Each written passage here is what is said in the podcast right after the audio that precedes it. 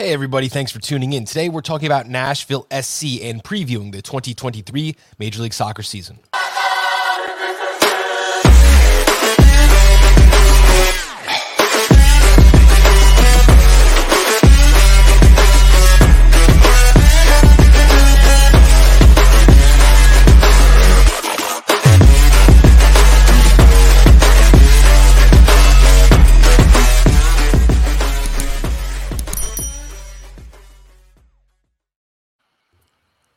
Thank you again for joining us. Nashville SC is going to be previewed. We're covering all 29 Major League Soccer uh, teams, one per episode until the season starts. We're finishing off our last maybe 10 teams, and we have Chris Ivey here, senior sports writer from Broadway TN and Speedway Soccer, making his first appearance on i80 Sports. I think we had Ben Wright from uh, uh, Broadway TN over the past couple seasons. Chris, thank you so much for taking the time to uh, join us here today. Yeah, thanks for having me. Glad to join. So, I want to give you a quick chance to talk more a little bit about yourself and plug where we can find your work. Yeah, so it's Chris Ivey. You can find me on Twitter at Chris Ivey865. Uh, write for Broadway Sports Media, which is a Nashville outlet that covers not just Nashville SC, but the Titans um, and the Preds to a certain extent as well. Um, you can also find me on Speedway Soccer. That's our podcast that we do covering everything on Nashville SC. All right. So before we get into everything, and we're covering depth chart, we're talking about last season, we're talking roster moves all on this episode. I want you to tell us. You know, there's going to be a lot of new Major League Soccer viewers, Apple TV deal, all that stuff. What do even casuals need to know about Nashville team, culture, ownership? Yeah, so this is Nashville's fourth season in MLS. Joined as an expansion side back in 2020. Um, last year, they opened up Geodis Park. It's a brand new stadium, um, seats 30,000 people. It's the largest soccer specific stadium in North America, or at least in the US and Canada. Um, they've made the playoffs first three seasons in MLS. It's a it's a big achievement. Um, not you know not necessarily to the same extent that you know an LAFC or Atlanta's expansion sides were, where they were capturing trophies in that second year. But making playoffs as a, as a smaller market team three years in a row as an expansion side is certainly a feat, um, and one that they'll want to repeat this coming year as well. Um, kind of back history of the club as well. Um, supporters are going to be celebrating the 10th year since the kind of a humble founding of the club as a fan created club as an amateur side in NPSL um, that happened in 2013. So it's a 10 year anniversary for that. Um, while the club, you know, officials may not, you know, necessarily always promote that, it's something that's near and dear to the hearts to a lot of supporters. So it's a big milestone. And thinking about just where soccer has come in Nashville over that 10 years, you had Walker Zimmerman featuring heavily in the World Cup this past winter, as well as Shaq Moore. So it's, you know, really highlights the meteoric rise for soccer in Nashville, going from those humble beginnings um, all the way to a fully fledged MLS club with a new stadium and, and people starring at the World Cup. And I love uh, Nashville. They're branded around Music City. Even the colors, you know, have goofy names: electric gold and acoustic blue. You know, everything that the team has to do has that music theme. You you talk about you know, we had Portland on and they give the slice of wood, which I think is kind of goofy. You guys give like a pressed record, right? You have like a wax record maker um, to the goal score with the goal call written on it. You have, you know, a little concert laser light show. I don't even know what the heck it's called at the beginning of the game. I absolutely love that. And, and it's really kind of built in to what you guys do there. When I think Nashville, I think defense first. Does that um, have to do anything with your identity there? Yeah, definitely. It's not just become Nashville's identity. It's really born through Gary Smith. He's always been a defensive based manager and instilled those kind of tactics from the beginning. And it was a smart move for an expansion side. You're not sure. necessarily always going to be able to wow people with your attack unless you have a lot of money to spend. So I thought they did a great job of approaching how to build an expansion side differently. And that's kind of what led to their success was build from the back in terms of having that solid spine both in the defense and you know central midfield, and then kind of add on from there. So it certainly has become Nashville's calling card in MLS. Nashville last year was 13 wins, 11 draws, and 10 losses. 52 goals, 41 goals allowed for a plus 11 goal differential. Now, you say you might not wow us with goals, but you certainly did have one guy who did that, and I'm going to throw over to Scott here to take us through the goal scores. Yeah, Hany Mukhtar, of course, you know, led the league in scoring, and he's currently the reigning league MVP. 23 goals, seven assists. So, as much as we're talking about defense first, uh, not for Hany Mukhtar. Uh, but then CJ Sapong, there's a bit of a drop off here. Five goals, five assists. A bit of a drop off. just a bit. just a, a little bit of a drop off. It is it is significant, but I suppose you're always going to have something like that when you have somebody like Hany Mukhtar scoring 23 goals and recording seven assists. It's not going to be neck and neck. Um, Teal Bunbury, five goals. Walker Zimmerman, uh, four goals, one assist. Always nice to see a center back um, on this page. Randall Leal, two goals, five assists. Daniel Lovitz, one goal, four assists. Um, well, I guess do we have we have to address the cliff though, right? Like Hany Mukhtar scores all of the goals, records most of the assists. Um, you know, we we look at last season. We we there are some good numbers for Nashville, but Nashville finishes fifth, fifth in the West, and is basically tied with LA. If you find one more point anywhere, you finish fourth and you get a home playoff game instead of a road playoff game. Um, but I'm not sure that Nashville wants that because the home record is worse than the away record. Yeah, they're they're one of the few teams in the league that can uh, kind of get away with that. I you know Red Bulls comes to mind. Um, they had a, a yeah a 1.41 points per game at home, 1.44 points per game on the road. Very close. Very close. And that's consistency. That also has to do with being in the Western Conference. They're going to be in the Eastern Conference. I think that's going to change a little bit this year. But when I look at this, the first thing I think of, if we look by minutes played, Joe Willis, obviously 200, uh, 2,970. Hany Mukhtar, he only missed 40 minutes last, 43 minutes starting last season. But the next five guys in consistency Sean Nealis, Dave Romney, Daniel Lovitz, Walker Zimmerman. And then you get, you know, some other attackers. So I think while, you know, there is a drop off here, there's also a drop off in minutes played. There's a drop off in consistency. And I think that that had to do with Hany scoring as many as he did. I, I can't imagine he's going to play mm-hmm. another 2,900 minutes this season. Talk about this chart, talk about the scores, and, and let us know what you think. Yeah, so I think that you guys hit the nail on the head in terms of what was the biggest question last year and what continues to be the biggest question heading into 2023. As great as Hany Mukhtar has been, he was unbelievable last year. Where does the second scoring come from? Uh, CJ Sapong had double digit goals in, two years ago, but obviously the drop off to just five goals and not having scored um, since May of last year, it, it's a big problem for Nashville. It's one that a lot of supporters were hoping would be addressed with, you know, the acquisition of a new striker. That didn't happen yet. It looks like they'll at least have to wait till the summer window to address any of those concerns. But it, there, there's got to be somebody who steps up for this team if they want to finish, you know, in that top half of the playoffs and get a home match. Um, whether it be CJ Sapong chipping in more goals or Teal Bunbury or even Randall Leal, who showed more of a goal threat in his first couple seasons in Nashville and kind of dropped off as well. So it's one of the big questions going from last year into this year as well. I mean, for me, it has to be Randall Leal, doesn't it? Like, like, isn't it too too good not to be? I mean, or maybe someone up top putting in more than five. Um, let's take a look at the uh, players coming in and leaving because there wasn't much of a change. Um, players coming in. We have uh, Shaq Moore kind of at the end of last season.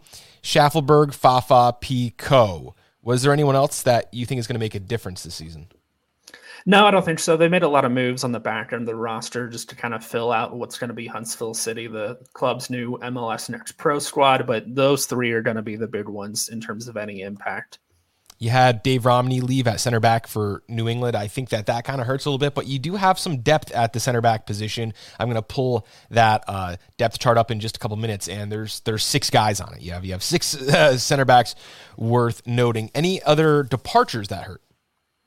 Yeah, so well, you can debate on whether it hurts, but Ake Loba would headline that. He is on loan to Mazatlan in Liga MX. He, of course, was the DP striker that Nashville acquired just about a year and a half ago for a reported $7 million.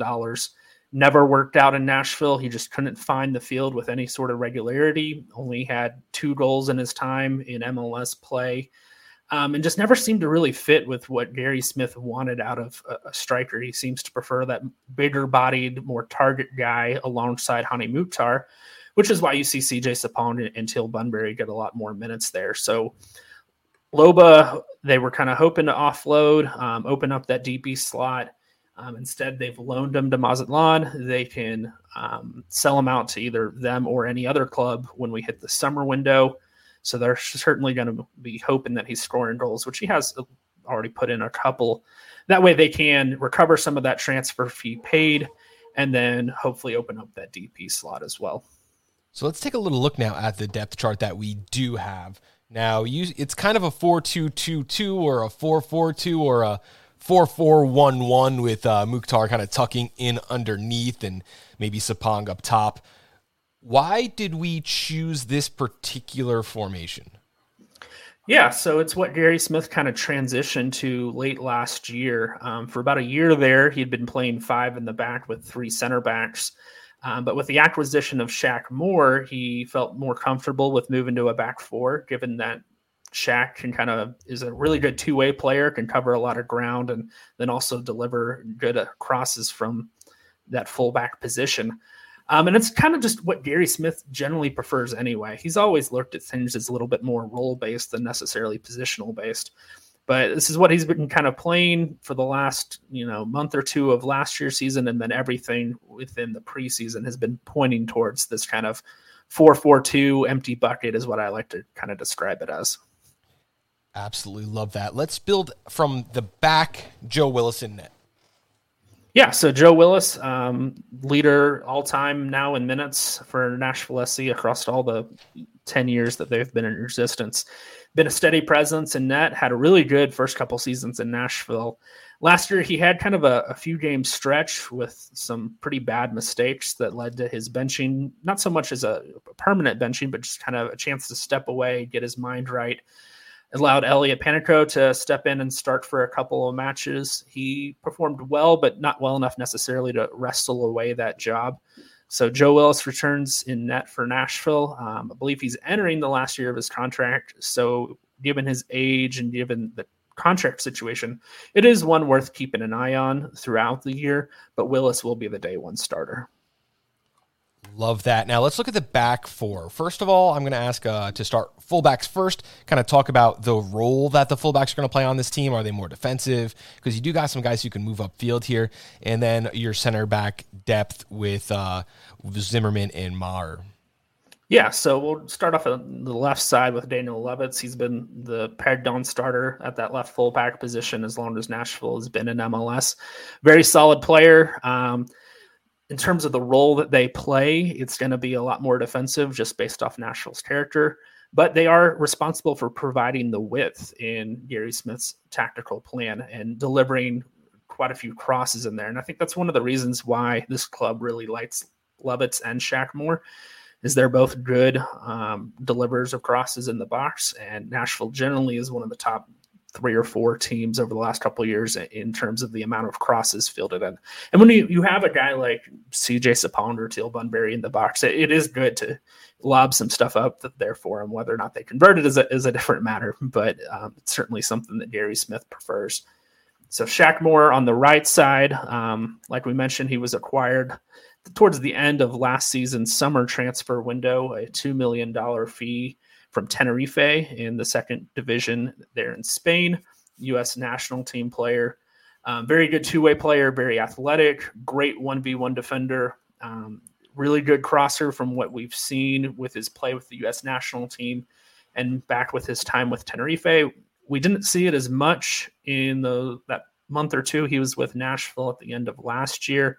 But I think that's also kind of one of those things that's going to take a little bit of time to gel to time runs in the box. And I think we'll see a little step up from him this year. Um, there at center back, it's got to start with Walker Zimmerman. So, two time MLS Defender of the Year. Didn't win it last year, but he was up in that conversation again. And then starter for the U.S. national team. So, he's kind of the rock in the back and will continue to be so. And then Jack Maher will step into a full time starting role next to him. So part of that switch from the five in the back system to the four in the back last year made either Dave Romney or Jack Maher expendable.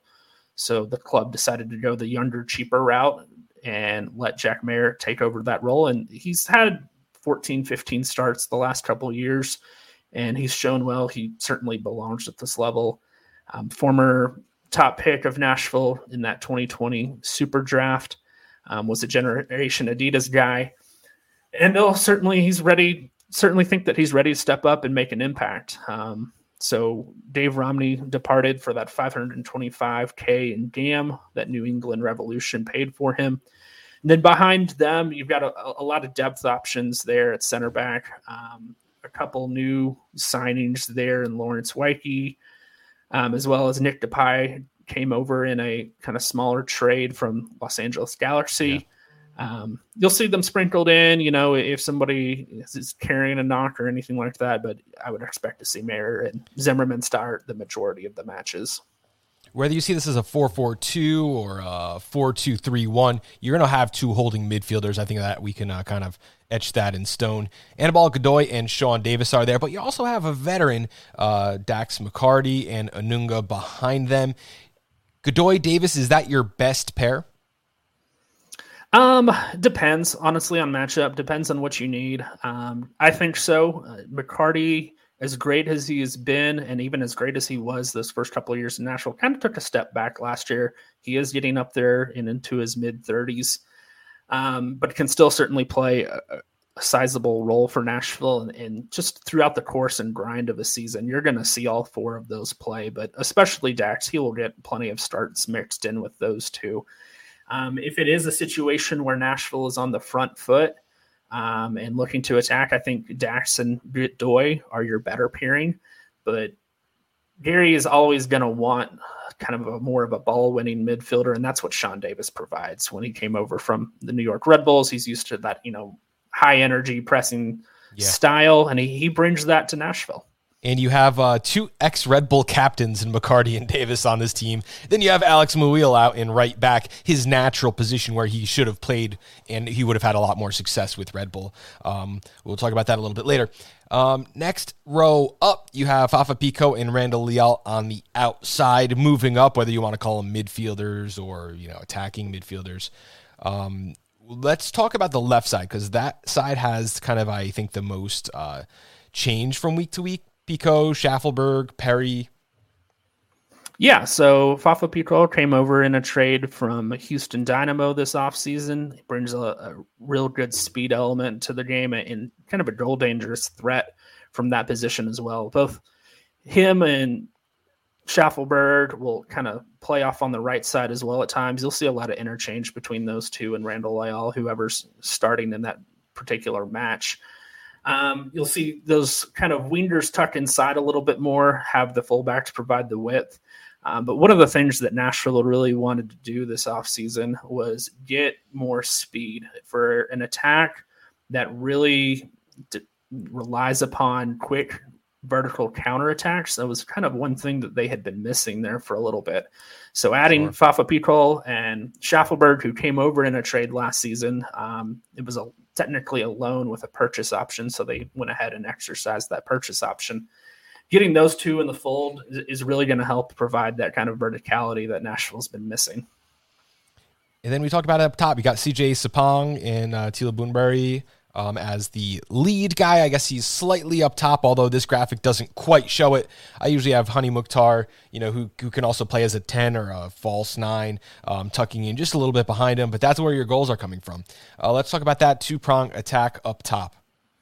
Yeah, so obviously Hany Mukhtar, just ride him in pen. If he's healthy, he's going to be sitting there at one of those two forward spots the Golden Boot winner, the reigning MVP, and he's just been lights out ever since joining Nashville. And was really the focal point of the attack. Next to him, it's a bigger question. So we have CJ Sapong listed there, but it wouldn't surprise if Teal Bunbury's the day one starter. And you'll see quite a bit of interchange between those two. Um, last year, Gary Smith would generally substitute whoever the starting striker was around the 65 minute mark a lot of times. So both of those guys will get plenty of action. Um, it's really incumbent on both of them to add some secondary scoring to take off some pressure from Hany Mukhtar this season, and really for themselves too. If they don't want Nashville to go out and you know acquire another big name striker, it's going to be incumbent on them to start pouring in some goals and to make that less of a concern than it is entering the season. What are some storylines people need to follow with Nashville SC throughout the season? I'm watching, you know, on a Saturday, maybe I pulled up a replay on Apple TV what are some things I need to be following, like some season long storylines?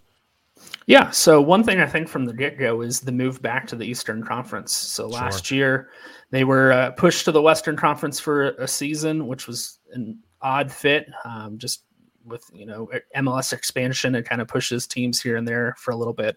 But they're back in the Eastern Conf- Conference, which reignites some rivalries. There's a long-standing one with FC Cincinnati going back to the USL days.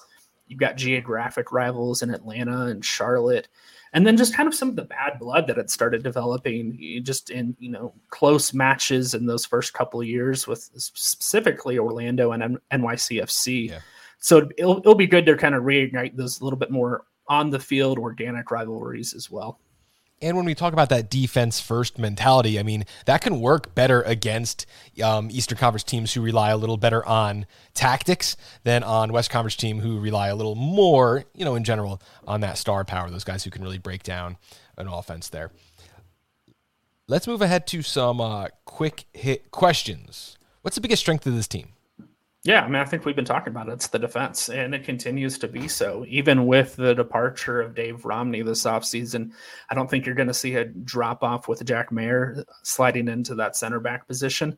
It's going to always be Gary Smith's calling card, and any team that he coaches is that they're going to be tactically and fundamentally sound in the back, and I expect that to continue in 2023. What's Nashville's biggest weakness? It's it's got to be the number nine position. Um, if the two strikers of Sapong and Bunbury combined for only 10 goals again this season. It's a, it's a big problem for Nashville. As much as Hany Mukhtar, you can rely on him. You you never expect a guy to continue with you know a Golden Boot plus MVP yeah. caliber season. He, he will still be great regardless, but I don't know if you can necessarily expect the same goal production out of him. So whether it comes in house or eventually a summer transfer that has to eventually be addressed. The biggest weakness right now is that striker position. Do you have any players outside of our opening day starting 11 who have a good chance of winning a job? Yeah, I think Jacob Shaffelburg is one. Uh, so we had Fafa Picault um, listed there as the starting st- winger on the left side. I think we'll see plenty of Shaffelburg, and he's kind of a younger guy that lurked in the shadows, got some minutes in Toronto, and then as they kind of shifted formations, he was kind of pushed into an awkward wingback role that really didn't fit him. He's a vertical player, even in that kind of month and a half that he was with Nashville. He was a spark for the kind of late season resurgence from Nashville. Late summer, Nashville was dropping a lot of points. The offense was stagnating and he came in and immediately provided that spark and got Nashville going again. So while we don't have him as a starter, um, I think he could certainly step up and just wrestle away control of that job and become the pendant starter at the left wing if things go well for him. So I guess this kind of lends to the next question: Are there any other players outside that are likely to fall outside the starting eleven? Yeah, I think CJ Sapong is one. And honestly, it wouldn't surprise me if the day one starter ends up being Teal Bunbury against NYCFC on Saturday. Um, Teal's put a couple goals in on in preseason. Um, and it's just going to be a, a, hot hand situation, I've got to imagine, for the first couple months of this season at striker. Mukhtar missed the uh, preseason finale. Do you have any word on on how he's looking for NYCFC? Because I see him right now listed as questionable for the for the starter. Yeah, so Gary talked about that a little bit in his press conference after that final preseason match. There is some doubt whether he'll be available um, to start the season on Saturday. I don't think the club anticipates him being out for long or anything like that, but his he is in doubt for Saturday's match. If he doesn't go NYCFC plus 230, I'm looking all over that bet right now on uh, Sportsbook. No, no offense, guys, but you get you know you, you take the best guy on the field yeah. off the field, then you know you, you have a little little bit of uh, um, a, a trouble there. Last question: Who's your biggest rivals? Yeah, it's got to be FC Cincinnati. So for those who aren't aware of kind of the history of these two clubs, it goes back to the USL days. Both clubs were in the USL um, and played against each other before joining MLS. And when the expansion bids went out um, to those two clubs, it was actually Nashville who got the bid first, much to the dismay of, of many FC Cincinnati fans. Uh, for them, they had already been, you know, a club in existence at the USL level for a couple seasons. They had delivered some really big crowds for U.S. Open Cup matches, um, for example. And I think the kind of the general MLS ecosystem of fans and supporters all thought they were, you know, Cincinnati deserved a bid, that they, they had showed that they were ready to take that step up. So when Nashville ended up getting announced a couple months before Cincinnati, you, you can bet that there was uh, a, a, little bit of dismay from Cincinnati supporters at that sure. one. So it kind of created a, a, an organic little bit of bad blood between the two.